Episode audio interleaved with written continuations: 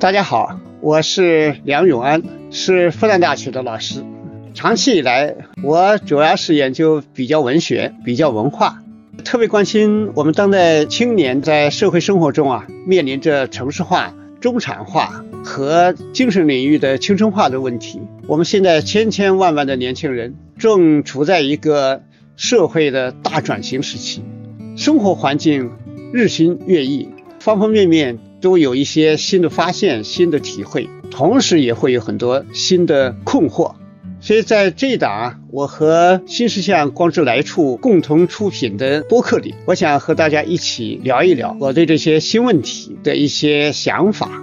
希望通过这样的分享，给大家的生活带来新的一个思路。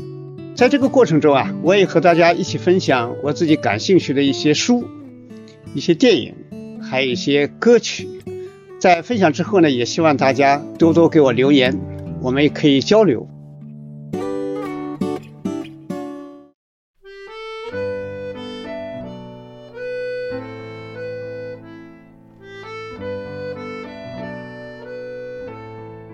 最近啊，这个网络上最火的恐怕就是新东方的那个东方甄选卖货的。东方甄选呢，它的粉丝啊，从原来微不足道，现在已经是。一千五百万了，特别是那个主播啊，那个董宇辉，讲这个方脸，人称这个兵马俑，就他的人气真是爆棚啊！已经在短短的这么十来天，就涨到这个三百多万，这个真是是我们网络啊文化里边，尤其是这个带货网络带货里边的一大奇迹。那今天我们就来聊聊这个东方甄选和这个热门主播啊。这个董宇辉，这个新东方我们当然是很熟悉的。这个为什么熟悉呢？你看他一九九三年就成立了。一九九三年是什么概念呢？就是我是那一年买的第一台，那时候是什么呢？就是很多电脑还是二八六，那么刚刚有一些三八六，那我还买了一台三八六的台式电脑，内存呐、硬盘啊都很小。就网络啊，那还真是一个，当时还是一个起步。但是呢，在这个前面啊，就是有大量的那个出国潮啊，有大量的学习英语的需求啊，考托福啊，这样各种各样的，里面雅思啊等等。所以这个新东方给我的原来的印象呢，就是主要还是一个就是应对这个外语的需求，那尤其是出国考试。像我的一些朋友啊，当时比如说上外的，还有其他的，比如说做那个外文学院的等等，有些就在这个新东方。做这个老师，尤其是在暑假这个时候很忙，一天上课啊从早到晚，那收入也很好。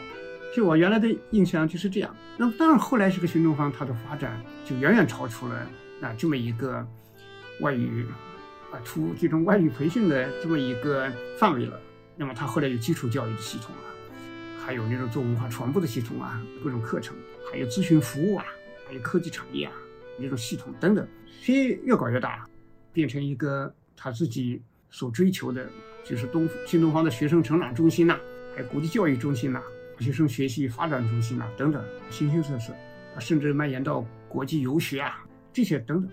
那么这么一个非常大的一个私立的教育机构，在中国啊，那真的是那还是一个非常非常醒目的，而且很不容易的一个存在。那甚至你看，他后来还跑到美国纽约证券交易所去上市。那二零二零年就是前年啊，十一月还在香港联合交易所啊，也是二次上市。你看，在全国一百多个城市，那么一百多个学校，那么还有自己的书店，甚至他还有一千六百多家这个学习中心啊。在这个新东方公司里面的老师就是有这个四万八千多，就等于将近五万了。你说一个大学，你说我们复旦大学。教师真正的在教学、科研这个教师的岗位上的，那也不过就是三千多人呐。他这个将近五万呐，就是面授的学员，还不包括其他的网上啊、线上啊什么函授啊，就是面授的学员就干到了这个将近六千五百万人了。我们要扣除这个老人呐、很小的孩子啊，不是还不在这个学习段上的人，那在中国人口里边，你可以想象一下，六千五百万。就在这个青年、中年，那这这个群体里面啊，那个比例是不得了啊，所以是个强有力的文化存在。所以你看他好像步步步步攀升啊，他的这个自己的创这个事业火焰越来越高，哐当一下子，两年前咱们推行这个双减政策，整顿这个这种培训这种市场，特别是对这个中小学要减负嘛，大量的培训机构倒闭，我的一些朋友就干这个的，哐哐哐倒，这个新东方他的那些培训班啊就纷纷倒闭。你想想，他原来的学习中心呐，这个这些什么什么，你说是那么多啊，一下子就减少了一半啊，是整个的这个新东方的亏损呐，那是惊心触目的。就是二零零二年，我看他春季那个财报啊，就是九个月亏了多少钱呢？就是他的那个整个的折算下来，他的收收入和支出消耗对比下来，就亏了六十五亿，而跟去年同期九个月的相比。去年是赚了二十五亿人民币，你想想这个政府，你一算吧，这真是困境啊！是一千六百多家这个他的学习中心，一下子就去掉了将近八百家，大量的裁员呐，那个企业不可能养着，你看将近五万老师了，还有其他的各种各样的，你不可能都养起来，形势变化嘛，不可抗拒力，那只有裁员了。所以你看这个。当然，新东方也干的还是，我觉得还是很有承担性吧。这俞敏洪宣布，就是他的所有的被裁的人，那都有很好的这个遣散费，给了一个一个支撑吧。然后整个企业，整个这个都要把它转型，就中小学这块不能干了，那么就向向着什么呢？就向着什么大学生这一块走。因为大学毕业生，你看现在今年的毕业的生就是一万一千零五百万了，大学生数量很大。那么里边有考研的啦，还有出国的等等，就这个地方，那只好瞄准这个这个点，所以这个转型啊也是相当的不容易，所以叫找出路啊。后来我看了一下，俞敏洪在这个回顾他搞这个东方甄选卖货，是是二零二一年年底，这个俞敏洪决定要做这个叫做东方甄选，然后以农产品为这个带货的这个主要的产品，就是围绕这个农业。当然，这个农业呢是我们的。整个国家来说，农民目前来说啊，还是占了一半人口吧，而且这个农业吧也是特别的需求，特别的需要。那农民在这个方面的他的这种产品的，不光是我们说现代社会产品的生产，那是一个环节，但是按照现在的三二一的这个产业配置啊，就是服务，就这种销售啊，市场，那这个才是关键的。就像我们现在很多出版社也也很困难，百分之七十的精力都放在销售上。所以农农业这个大平台上，不管以前像新新希望集团做化肥啊，那些做种子的，形形色色的，但是销售这一块如果不解决，那是再好的生产也没用啊，也只能打折。你看我我是九十年代，新东方是九三年成立，我九四年去内蒙住了四十多天，在那个包头，包头再往那个这个往西去啊，就到了那个巴彦淖尔盟，就那个八旗，就那个地方，它出产一种特别好的。这个一种瓜，就像哈密瓜，但比哈密瓜甜、脆、香。这个名字很奇怪，取了个外国人名字叫华莱士。它那个特点就是熟起来一旦一熟，它的那个保鲜期特别短。当时又没有今天的大物流，哇，那些东西啊，在当地啊就卖的很便宜。当时你空运到深圳去，哇，就是那一片儿啊，你把一个瓜切开，那一片儿就是八块钱。但是呢，很多就运不走啊。所以，就这个信息啊、销售啊，这些都是我们现在农业的一个呀特别特别呃关键的环节。所以俞敏洪开始搞这个。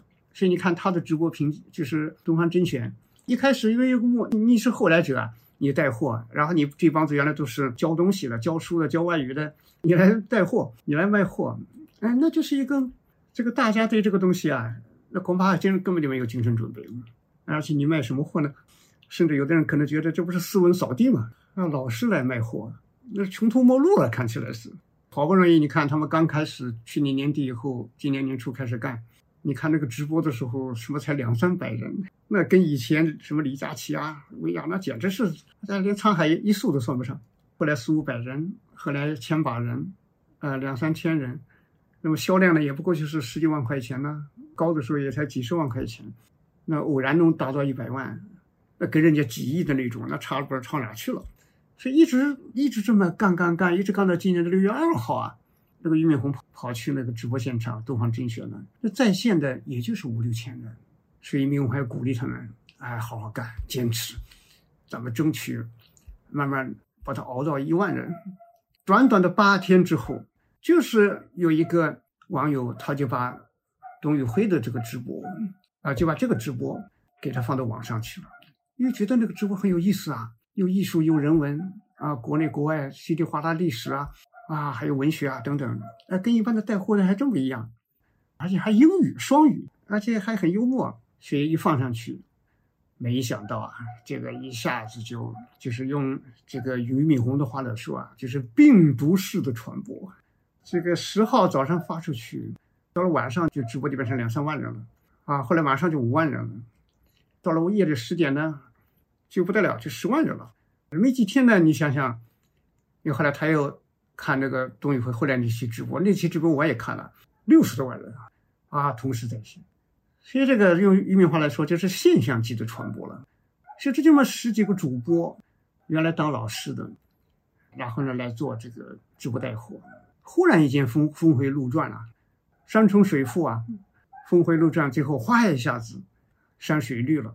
所以这样一个这个一帮老师，他的这个带货，没想到啊，出现了这样奇迹性的变化。所以，所以俞敏洪他自己总结啊，说是。为什么会出现这样的变化呢？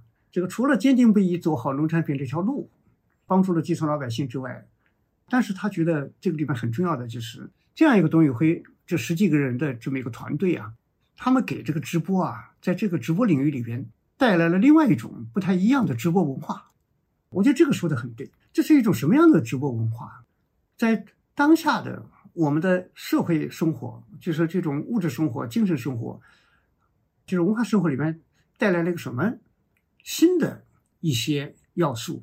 为什么会有吸引力？我觉得这个都是非常值得去。就为什么东方甄选它五天之内这个市值啊，已经涨了两百个亿，销售你看这翻了四十倍啊！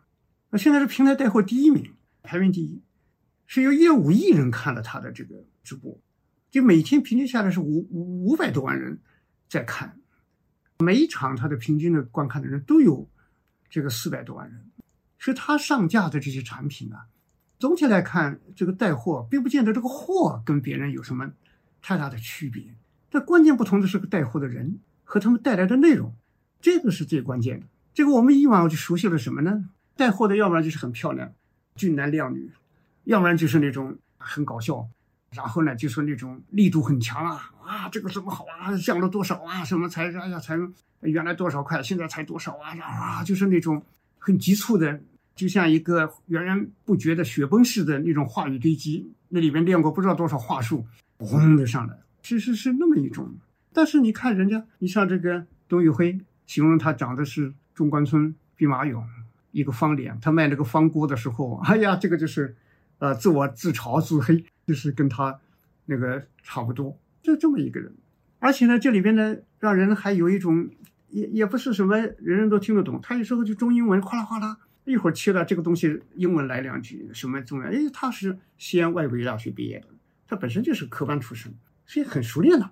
所以而且呢，还一个东西出来卖苏轼的书，哇，苏轼的经历，什么从开封最后贬到黄州啊，啊，贬到儋州啊，就是，啊，就是那个一下子贬到海南去了啊，还有到惠啊，先到惠州，后来怎么去海南啊，等等。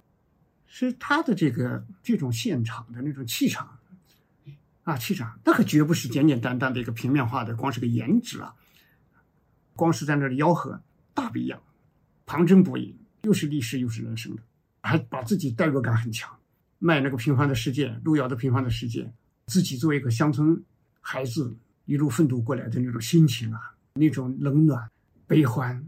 等等等等，所以就大家就觉得很真实，就觉得这里边啊，大家可以分享的东西太多了。那个货都慢慢慢慢变得实用性都变得不太重要了。那重要的是大家一下子跟你伴随了一个美好时光啊，不是什么在那里喝糖水，大家就是生活的深处的那些共同的那种内心的泪点、痛点，包括也包括欢乐，包括什么，哎，一起共享，一起共振，这就是很不简单了。所以他自己也说。你看董宇辉自己说啊，曾经是老师，现在是售货员，打通，就是没有那种间隔，就是活在这个时代的人都不容易。他今年二十九岁，还刚刚马上就要三十而立的样子，经历了这么多，而且背后是大企业新东方的困境啊，这么一个力量就放就可以看到一个奋斗过的人，有那个在社会的这么一个波浪里边经历过浮沉的人，然后从乡村出来经历过艰难的人，然后自己的生活里边他在这带货，他在教新东方，父母还在田地里边锄禾正当午，就这个感情。是时时刻刻都在伴随的，所以这个这个就大家跟他有一种非常好的、非常大的这种共情。这中间就不仅仅是商业了，我们很多带货中间就是个商业关系，什么便宜就买什么，那个货只要不错，货比三家，你这个地方好我就买，那就是个做买卖的关系嘛。但是你看董宇辉他不是，他不仅仅跟你是个商业关系，甚至可以说主要还不是个商业关系，一种。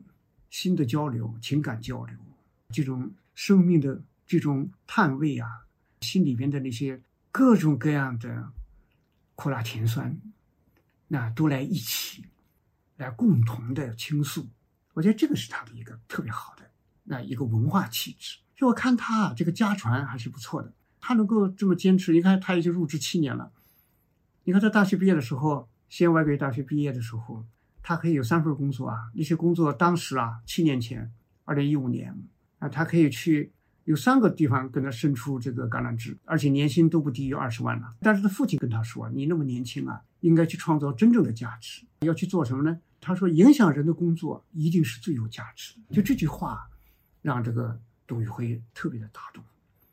老父亲在田里，别看是个种田的，那么朴实，那么善良，对生活有那么。有温度的体会，所以他最后决定去新东方。所以工作呢非常有热情，而且很有很好的专业的基础。所以呢，你看入职第二年就当上了那个新东方他的高中英语的这个教研组长，等于是带了一个团队了。而且呢，一直保持了做一个教育工作者。什么？我觉得在这个世界上啊，有些职业呢是需要一种禀赋。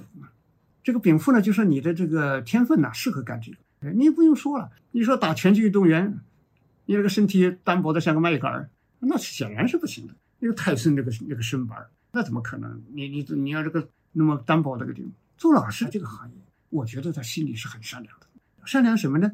他不一个教师这个职业绝对不只是个职业的问题，就是他对这个弱者、贫者，对这个需要扶助的人，那有一种发自内心的这样一种暖情。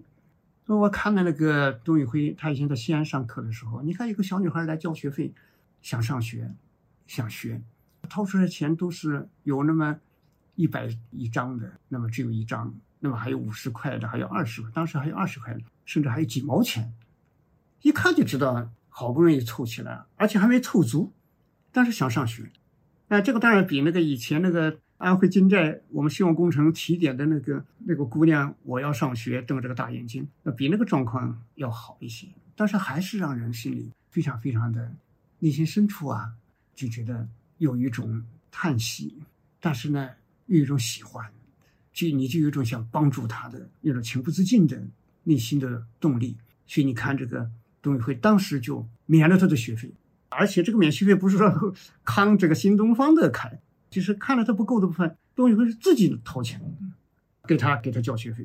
学习这这个女孩子一一上学一开始很拘谨了，但是后来你看成长的很很快啊，很好啊，很好。所以一直后来赞助他，不但是新东方，而且或者一直赞助他学习学费，一直赞助赞助到他高三，一直到他最后女孩子上大学。就是这个这个人天生就是适合做老师。我们不说这个多么优秀啊。你干这个职业，你要有这个职业素质啊！我觉得这不是什么杰出的品质，这就是老师应该的品质。这现在新东方一下子遇到困难了，遇到这么大的一个困境了，那这时候转型要来搞东方甄选，要卖货。有的人如果是这个文质彬彬的，就是习惯于传统精英生活的，哎呀，士可杀不可辱，我怎么能去卖货呢？那真的是会这样。你比如反正我问我自己，你让我去跑到那个网上去带货。我现在想想，让我现在来做决定，我恐怕也也很难去啊。所以我挺佩服他的。所以你看，企业这么艰难，呃，董宇辉自己当然也不是个铁打的。他谈到他自己，这个两年前你看双减一搞，这种中小学这种培训呃，辅导都不能做了，那企业垮了一半啊，那怎么办呢？很多人都离职了。董宇辉自己也也觉得希望在哪里？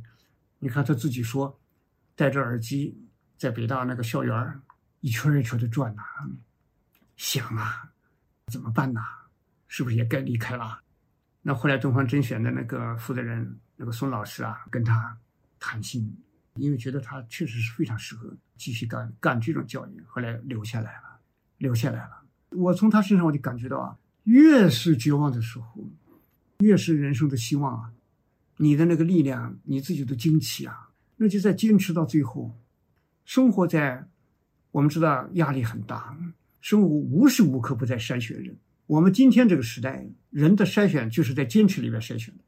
不管外部世界怎么变化，顺境的时候，庸才和人才都混在一起；艰难的时候，庸才和英才就区别开了。所以，在这个坚持里边，这是个好事情啊！大浪淘沙，什么叫大浪啊？那个微风细波，谁都好过啊。大浪到来，那才是真正分辨金子和沙子了。所以你看，这个董宇辉后来坚持下来了。我真的是认识一些人的，不管是搞艺术的、干什么的，人生都经历过坚持，然后同伴都跑掉了。那我上海很著名的一个演员呐，戏曲演员，我跟他也是还算是比较熟的，我就不说是谁。你看这个戏曲啊，像昆曲，那时候市场很冷清啊，传统艺术岌岌可危啊，然后一个月工资才几百块钱，后来。唱昆曲的那个声调啊，他的那个唱功都很好啊。那四个人就组织了一个那种唱流行歌曲的这样一个小的一个小队伍，那一个月都赚一万多啊。最后其他人都跑掉了。最后你看这一位，在了在他老师师傅的默默无语的带领下坚持下来，后来变成当之无愧的这个领军人，开辟了很大的一个昆曲的这么一个市场。所以我是都是很钦佩的。所以强者啊是欢迎这个暴风雨，所以这是我觉得董宇辉他在这个现场他讲的时候，他带货的时候，其实背后有一股气质，自带一种气场，这种东西是我们无法描述的。一出初初的一看他，我觉得这个人让我想起谁呢？王宝强，一张脸吧，那就是乡村出来的，这个眼神吧，就是笑起来啊特别朴实，但是呢又上过高等教育，所以里边也有一些很很好的一种灵光灵气在里边。所以那种朴实啊，加那种灵气在一起，那就不是我们条件优越的家庭出来的孩子的那种笑容了，就给人觉得很踏实、很阳光、也很诚恳，然后再加上历练，加上这种积累，所以他自己很谦虚。他说：“大家看到一个平凡家庭的孩子，通过读书与奋斗做出了一点成绩。”所以呢，这个他是这么讲，所以我觉得意义完全不止这一点，并不是一个从一个。乡村普通家庭甚至贫穷家庭出来的孩子，最后通过自己的努力翻身记，这个历史上这种故事多的是。我们千万不要误解，他给我们所有的中国老百姓看他带货的人，哎，什么人？实际上是做了一个什么事情呢？是做了一次大规模的公众测试。测试什么呢？测试我们中国老百姓喜欢什么人，喜欢什么样的青年，这才是核心。很多人下单是爱屋及乌，就是这个喜欢这个人。然后我来买这个货，是带动了这个东方甄选。那么这个人，我们今天所要关心的，最重要的，就这么一个大规模的我们的老百姓的这种公众筛选、公众的这种选择，等于集体投了支票。那么以往在带货里边那么多，我刚才讲俊男靓女，那么多话术，那么多形形色色，但是这一次老百姓投的票是董宇辉这样的，这个不是选货，而是这个时代在发展。我们想，一个颜值的，它的效能有多少？它的边际效应慢慢的就开始显显现了，大家看熟了、厌了，那种平面化，慢慢的就逐渐、逐渐就有距离了。那种非常起劲的、涌动的、像漩涡一样的话术，作用曾经很好，但是实际上渐渐、渐渐的，大家也麻痹了。所以这个时候，跑出来一个农民的孩子，奶奶七十多岁了，爸妈在种地。他在这里带货，而且还上央视接受访谈，所以这个时候呢，大家都看到我们这一代年轻人他的这种质朴，但是呢，他又有知识，他有奋斗精神，他的坦诚，然后他身上的那种我们传统以来所欣赏的那种劳动性、那种热忱、那种善良，那都看到。所以背后有什么呢？一个东西后后面有土地，有我们悠远的历史，有我们的普普通通人的那么多辛劳，那么多劳动。所以我觉得这个是我们从他身上可以看到太多的东西，播种我们的底层，我们的那些我们千千万万人他的那种打拼的生活，同时还看到了一个很好的另外一种东西，在全球化背景下的一种知识积累，那样一种文明贯通的能力，从古代苏东坡可以讲到现代，讲到国外，讲到什么什么，而且我觉得在杜运辉身上。因为我是也看过几期，特别有一期，有一期你看他在讲那个英国那个 D.K 系列里边那种这个一种百科啊，万物百科的这种这么一本书，那里边的我们说现代精神是什么？两个东西嘛，一个就是科学，科学里边有系统的知识，这个科学在十九世纪之前，我们连大地是什么，尽管有地心说，但是呢，我们真正大地有什么，那还是模模糊糊的。真正作为整个社会的对这个星球的新认识，是十九世纪以后才逐渐的建立起来。所以，我们今天这么一个打开的世界，我们是不是每个人都打开了？很多人脑子里根本就没有一个真正完整的关于这个世界的这个地球啊，我们的生存的环境的认识。那东宇会在带这个东西的时候，讲到不管是岩石，不管是什么这个世界等等等等，然后我们身上有多种元素。那么还有另外一个东西就是人文，我们走出。特别是文艺复兴之后啊，到最后工业革命之后，人文人的力量兴起，那人是什么啊？怎么发展制度、价值观、社会关系啊？然后思维方式等等，都来了。那你看这个董宇辉讲的多轻松啊，嗯，啊，多觉得又是诗词又是什么稀里哗啦的，连个冰淇淋啊都能讲出那么多啊那种历史上的形形色色。这个就是我们的真正的。我们说这个不要惊奇，这个世界上我们现在用的所有的东西，它都有来龙去脉的。你看我们现在吃的葡萄哪来的？那唐朝的时候，西域过来的呀。我们拉的胡琴，这跑从哪跑来的？都是从胡人那里搞来的。我们今天生活的一切，它都有它的根源，但我们就是过得很平面。所以生活里面为什么那么焦躁？你不能享受这些，看不到这些东西。所以等会带货的时候，他给你把这些东西。又是科学的，又是人文的啊，都给你讲出来。这种跨文化的能力、跨语言的能力、跨文明的能力，你一个一般带货的怎么可能做得到？根本就没有这个知识体系嘛。就是老师来带货啊，我们千万不要忘记，他们是老师啊。老师是从哪里来的？这都是科班出身的，大学培养出来的。大学是怎么回事？我们往历史里面看一看就知道。现代大学制度。它这个东西啊，你真正追溯起来啊，可遥远了。你可以追溯到罗马帝国去。罗马帝国时期，你看基督教一开始出现，是受到高压打击的。那么后来呢？你比如说，我们今天这个讲起来就复杂了，我们是不能延伸啊。后来变成那东西罗马、那东罗马这样君士坦丁大帝把这个罗马帝国首都搬到今天的伊斯坦布尔，就当时的君士坦丁堡。罗马这边就留下了一个空白，然后那里面的后来到出现这种教权啊、教宗等等，那围绕这些教义的纷争啊，那最后呢，你看要培养这种新的能够去啊宣讲宗教的教义的人，那么当时呢，你看修道院开始就哎呀不得不去做知识培养，要培养这些传道士了。那这里面的来源就是这样的，这些人要出去。你说从欧洲你要跑到非洲去传教，但是呢，非洲是怎么回事呢？天文地理怎么样？天气热不热啊？形形色色哦，所以一定要讲地理知识，要把所有的地理知识汇拢来，那让这些人有一个这方面的系统知识。那么当地还有民俗啊、风气啊，啊，他的生活习惯呐，那他的那些信仰体系等等，而这个时候历史要加进来，那又形成一个知识系统。那当那些传教士都要搞清楚啊，都要学。啊，你还有语言呢？你要去讲，你要讲圣经的话，那你还要有当地的语言，你不通，那人家谁听得懂？外语也来了，所以你还帮助当地，比如说形形色色的一种世俗事物，你要介入的进去，那么你要能讲出一些给当地有用的东西，学业里包括什么数学啊什么的也来了。那么后来呢，当然还有传教的一个重要的一个方式是给人看病嘛。那么医学也来了，啊，医学也来了。那么还有教堂里面要画画，那些美术啊、音乐啊、管风琴啊，什么都都都一门一门的东西就来了。实际上，我们复旦大学后来搞那个通识教育的时候，为什么一年级必须要普遍的学习六门文科知识，文史哲、历史、政治等；理科还有必须同时学习理科的七门七个学科。人的教育就是包含着这种宽阔的这样一个知识领域、文化领域。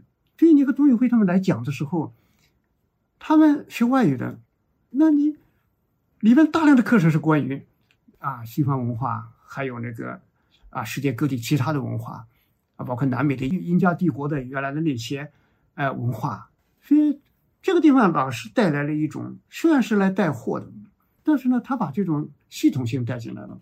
一个东西在这个历史里面它是什么？光是我们中国人今天天吃红薯，红薯哪来的？什么时候来到中国的？这个课讲的名堂可多了。那从南美怎么跑到这个亚洲来的？那后来怎么从菲律宾呢？啊，那一边华侨怎么想方设法把他带进呃晚明的这样一个中国来？啊，一开始后来怎么怎么成长？就这里边可以，哎呀，是是非常丰富的知识。所以我想，就说在这个这样的卖货人呐，像董宇辉这样一群卖货人，但是他们这个团队有十几个人嘛，是我们中国社会等待已久的。这个我是完全可以肯定，他们自己来带货的时候，绝对想不到今天我们的公众社会有这样的反应。他们内心深处呢，恐怕也是想共度时间呐，啊，把钱赚赚。如果有资金了，还可以把原来那个教育再继续干下去。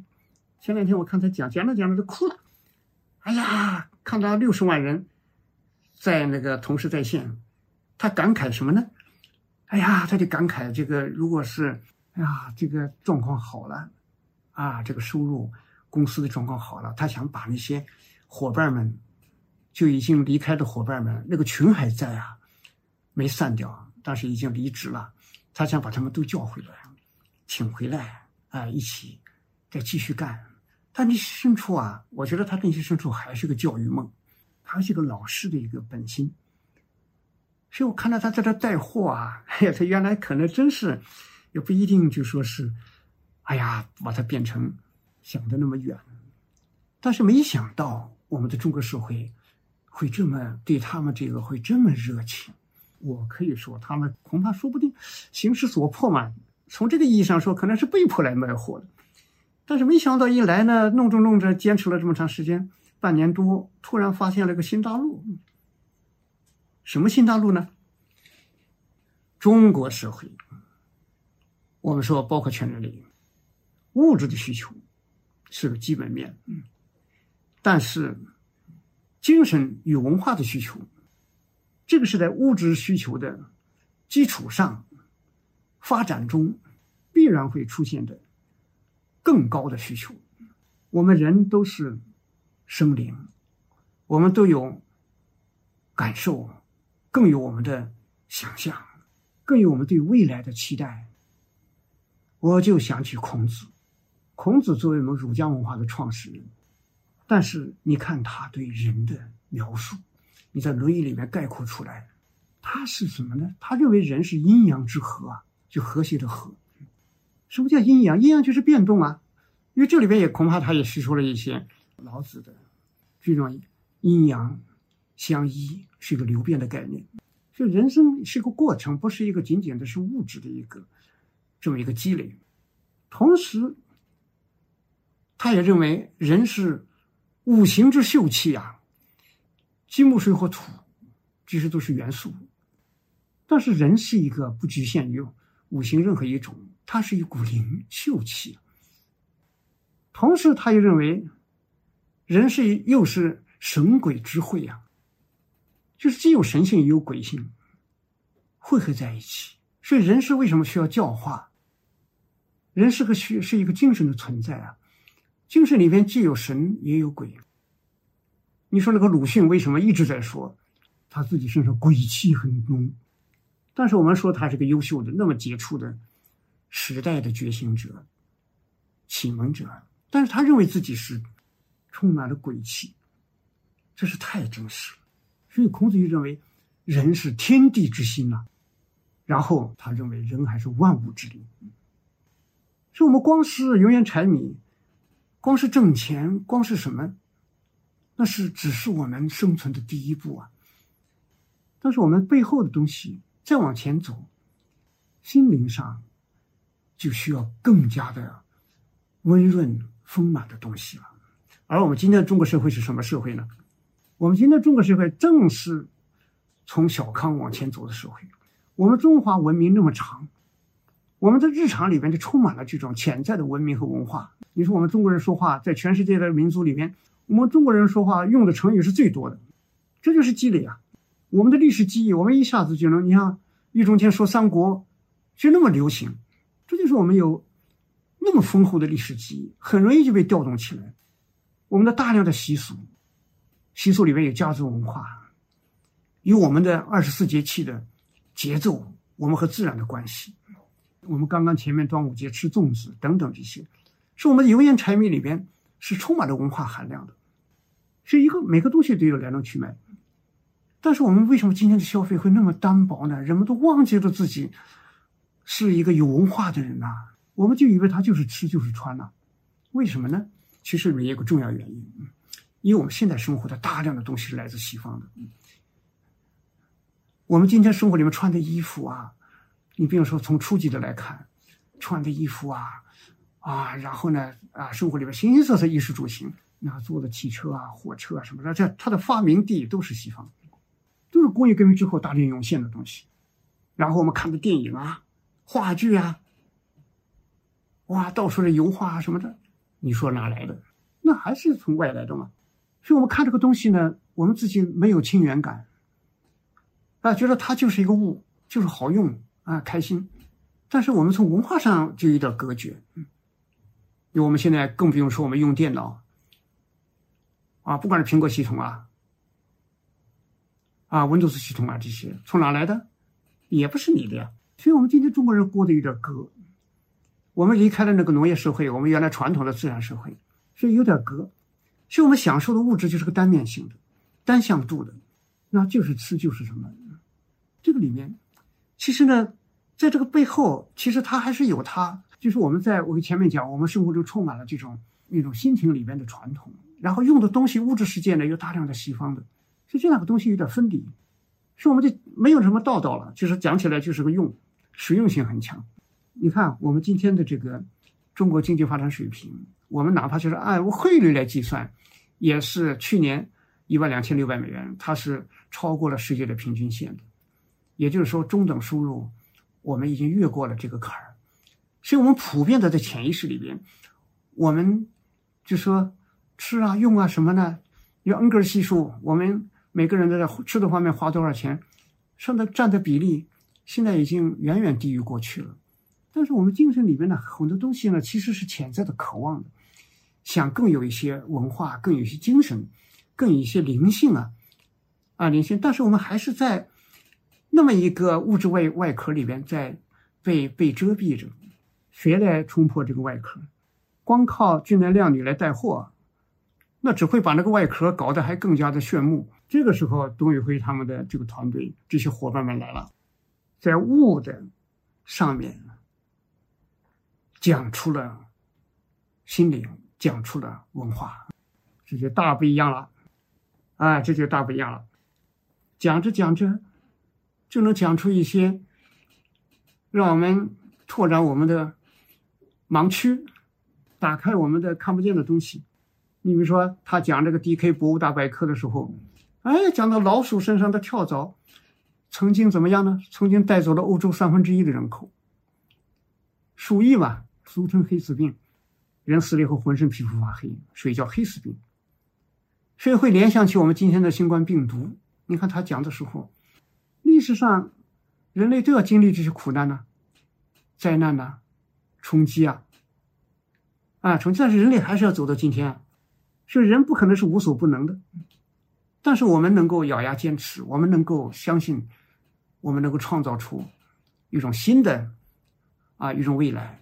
那今天有有入飞船，我们前段时间空间站刚刚发出去，又上去了。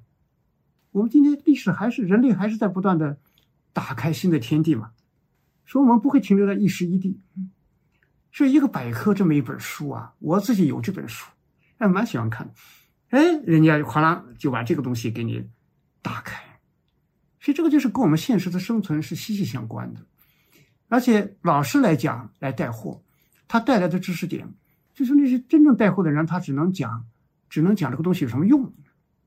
但是呢，董宇辉他们来，他不但跟你讲这个东西啊，知其然，就知其它是什么，他还跟你告诉你，他还让你知其所以然，知道它的背后出身是什么，历史上带来什么，还引发出来很多想象，带出来很多很多关于我们啊人类价值啊。人类情感的，包括我们人类命运的这些东西，也就是说，物质的实用主义这么一个简单性，就像这一个广阔的文化和文明的那这样的一个空间去转换。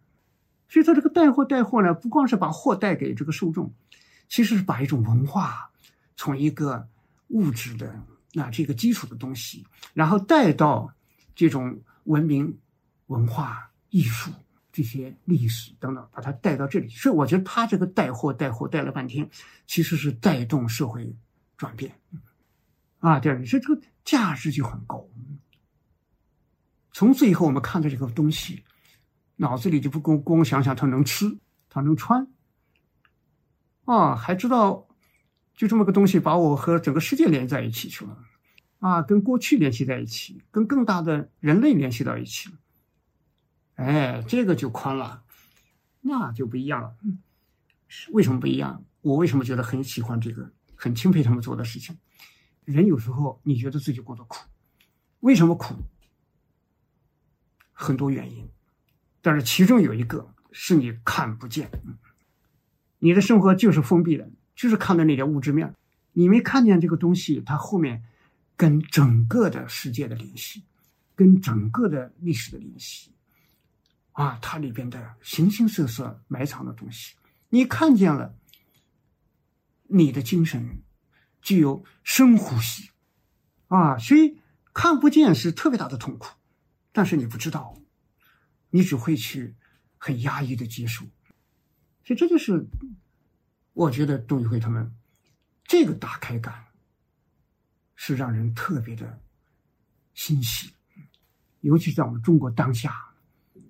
我们的大城市，人均的 GDP 都超过两万美元了，啊，在人类历史以来，你看一个统计，就是超过两万美元的时候，它整个的人的消费结构完全是倒过来了，是三二一结构，就是第三产业这些服务，特别里边那些文化含量，它是最主要的；二呢就是制造那些工业，一呢就是农业，是这么一个倒结构。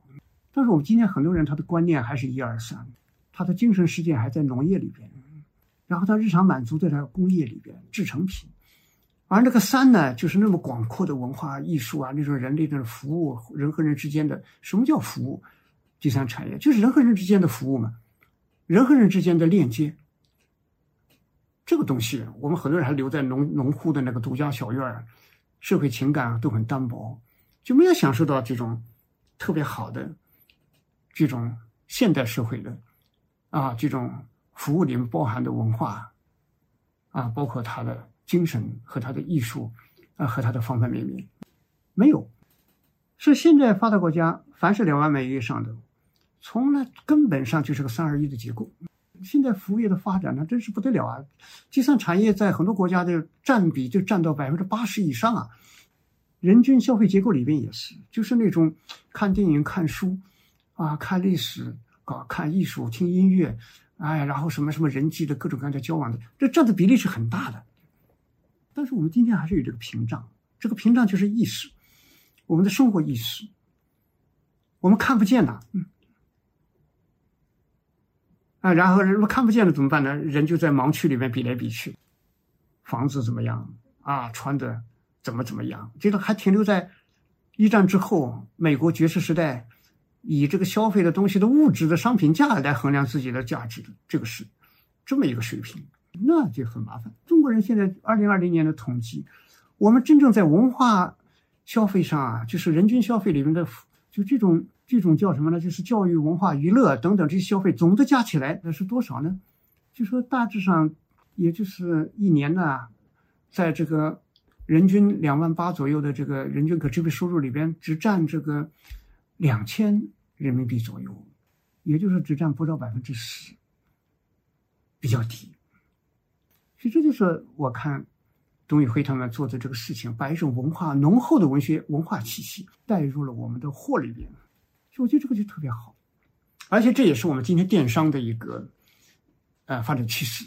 我记得我去年去北京，啊，中国新闻周刊他的那个年会上，当时还可以线下，但里面我有一个很深的印象，就是抖音电商啊，他自己在去年做了一件事情，就是发现我们在卖货里边呢，他。他后来发现有一个地方非常值得去开拓，就是非物质文化遗产。就农村呢，他这几个荷包绣的荷包啊，或者说是当地的这种某种什么雕刻啊，或者什么，哎，它都有非物质遗产的属性。它有民俗属性，有历史属性，有那个乡间艺术的属性，所以都是有乡间的那些艺人，在民俗里边强有力的存在。但是现在这些东西越来越稀少了，一些老人去世。就逐渐逐渐年轻人不接了。我也有印象，我到了上海那啊，到昆山那个陆织，里边他拿那个麻亚麻编做的那个那种很透气的衣服，很好看，那个结那种样式啊。但是年轻人不需要，因为那个东西特别费眼力啊，那收入又低，这个非物质文化遗产渐渐的就衰落了。所以后来就开始重视这个东西。所以这些物里边，我们以前都是物流物流，其实物流也是文化流。就这方面，以前的它的这个属性价值没释放出来，这给我们一个启示，就是我们如何把我们这么大的物流、大数据支撑之下，然后我们那么大的那种运输力量，三千万卡车司机啊，然后呢带动的这些物流，我们现在还简单的满足于这种一个物的应用性上，那么那那其中的它其中的那个文化面、精神面、传统面、历史面，怎么去把它带出来？那正好我们今天的人。过了这个温饱阶段之后，他正好需要这些有品位的东西，需要一种新体验，需要一种在物质承载的那那样一种我们心灵的愉悦。这这就不是靠一个十几个人的新东方团队所能完成的了？这就需要星火燎原了。希望全民的有一种新意识。但这个事情呢，现在新的一代九零后、零零后，哎，其实都可以普遍的在这么一个推动下，就像一个。啊，就像一个我们从转变的这么一个起端一样的，然后我们慢慢的把它变得越来越丰富。我觉得这就是新东方这个东方甄选董宇辉他们做这个事情的更大的意义。你说我最近看到那个浙江东阳啊，他的那个一个小伙子啊，好像才多少啊九七年的啊，今年那个地方呢，东阳这个地方有一个传统工艺啊，就是做那个木梳。啊，木梳那个木梳呢，用的那个材料都非常好。然后它那个木梳的那个背后不是那个梳梳子的那个齿的这部分，而是背后它有那个雕刻啊起伏的那种啊，很很有一个自己本身特色。但现在那个地方做这个梳子的人啊，里边还有各种花纹，就只剩下个八十来岁的老人了，就没人做了。里里面有个年轻人叫陈浩圭，他后来是考上上海这个视觉上海视觉艺术学院。他本来是，呃，是学的是那种书法和那个国画啊，国画。后来学校里又开始学一些，就是玻璃和陶瓷设计，啊，陶瓷设计。但是后来他回家乡呢，看到这个八十岁来岁的老人，快八十了，这么一个人，就是那个东阳木梳这么一个传统，快断绝了都。哎呀，忽然有一种特别特别的内心深处的一种，哎呀，对这个东西的惋惜。萌生出来一种热爱，最后的决心要把这个继承下来。哎，你看他后来在高等院校学过设计，跟这个乡土艺人还是不一样，他就不再是继承了，就这种创新性就要发挥出来了。所以他后来做的那些设计，哎呀，特别好。后来在网上也直播，也很多人买。嗯，就这种东西很多。我们这个很多中国的乡村都是百工之乡啊，就是那种工艺啊，是形形色色。现在是大规模的消失，所以我们这如果像董宇辉他们这样，把这个东西里面的啊这种丰厚的那种文化遗产、非物质文化遗产，然后能够把它发扬光大，然后给它一种新设计、新观念的啊这样的一种创造性的继承的话啊，那就太好了。所以这也是新东方，我觉得这个事情上是有这么一个很大的启发性的，这是带动了一种我们年轻一代去再创业，不但是做东西，而且在开创文化。其实这个不仅是对对所有人都有意义，你比如说对女性也是很有意义。为什么呢？你看很多很多，你看我在云南傣族那可是生活过两年，你看当地我很叹息啊，当地当时的小姑娘就是劳动回来啊。妈妈在做饭，爸爸在抽那个水烟筒，姑娘在干什么呢？姑娘才十二三岁，他在干什么呢？在那个大的木头的那个很大的那个那个织布机啊，他织筒帕。什么叫筒帕呢？就是那种彩色的丝线做的那个挎包。哎呀，他那个自己设计图案，层层叠叠，那个挎包现在我们在云南也可以看到筒帕，机器做出来的很单薄，图那种图案都是千篇一律。当时姑娘们自己做的时候。都是买的，从缅甸弄来的。我们在离缅甸近，那些很好的丝线，然后五颜六色，自己配色，自己配图案，而且很厚。他拿来干什么呢？织出来以后，以后谈恋爱送给恋人，心灵手巧，表达自己。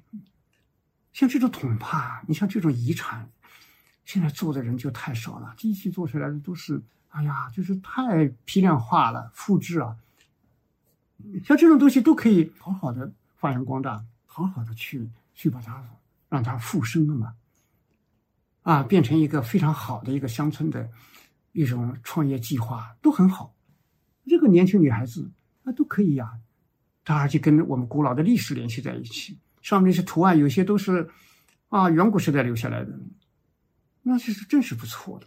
所以我是，哎呀，我是说到这儿我就想起了咱们这个俞敏洪啊，几年前去过一次中国妇联。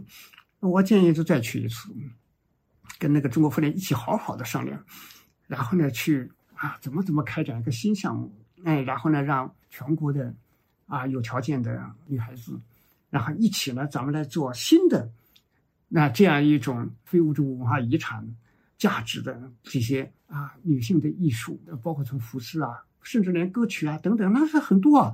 就这样的话，也是使我们在广大乡村里边各民族的乡村里边。那也有这种女性自身的一种非常好的，那她的一种价值呈现，那而且使我们的啊女性创造的非物质化遗产能够源远流长的这个继承下去，而且还有新的创意，我觉得这都非常好，啊，这是我强烈建议的。所以这就是我们今天要谈论这个董宇辉和东方甄选他们这个事情的不简单的一面。有它的面向未来的啊非常重要的一面，它的价值啊，我们不希望把它变成一个短暂的现象，而是希望推动历史转动，让这样的一个有文化、有创造、有心怀的啊这样一个团队，然后呢能够启发，能够感染。千千万万的年轻人，一个东方甄选是远远不够的。历史的选择需要创业者，所以就希望有这么一个示范效应。然后在这样的示范的带动下，我们有千姿百态的创造。那这就是我们最好的一个祝愿。最后呢，我们还是给大家推荐一首歌曲，因为今天讲的是新东方啊。他的为农业带货的这么一个话题，尤其是关中农村出身的这样一个新东方老师董宇辉的，在当前这个受到的关注，所以今天呢，我是呃想推荐一首老歌，是一九五九年长春电影制片厂拍摄的农村题材电影。我们村里的年轻人，这个里边讲起当年年轻人如何在乡村创业，当然有那个时代的痕迹，有那个时代的意识和思想。呃，但是有一点还是很好，就是它的这个主题曲，就是“幸福不会从天降”。这个歌词啊，第一句就是“樱桃好吃树难栽，不下苦功花不开”，所以这个很好。嗯，不管什么时代。都是这样，而且写乡村呐，啊，他说莫说我们的家乡苦，夜明宝珠土里埋，只要汗水勤灌溉，幸福的花儿遍地开。所以，我们任何事情啊，都要去下苦功。农村呐，也是埋藏着丰富的、值得我们去挖掘的、去珍惜的。啊，去发现的这些宝贵的财富，所以这个新东方的这个东方甄选的和董宇辉的这样一个带货，实际上就把乡村，但也不只是乡村，啊，我们的一些被深埋的一些美好，它的价值，让我们看见，让我们去共享，呃，让我们去，所以我们今天呢就把这首歌啊推荐给大家，大家可以从我们今天的这样一个心情。去体会它。好，谢谢大家。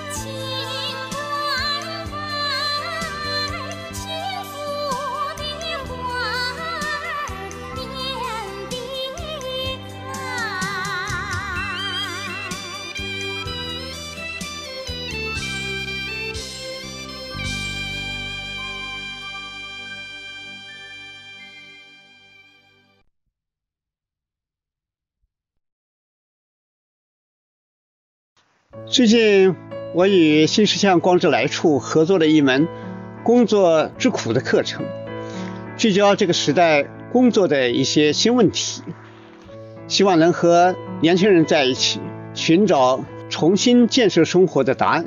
课程有三十节，如果大家对课程感兴趣，可以搜索“光之来处”公众号去看看。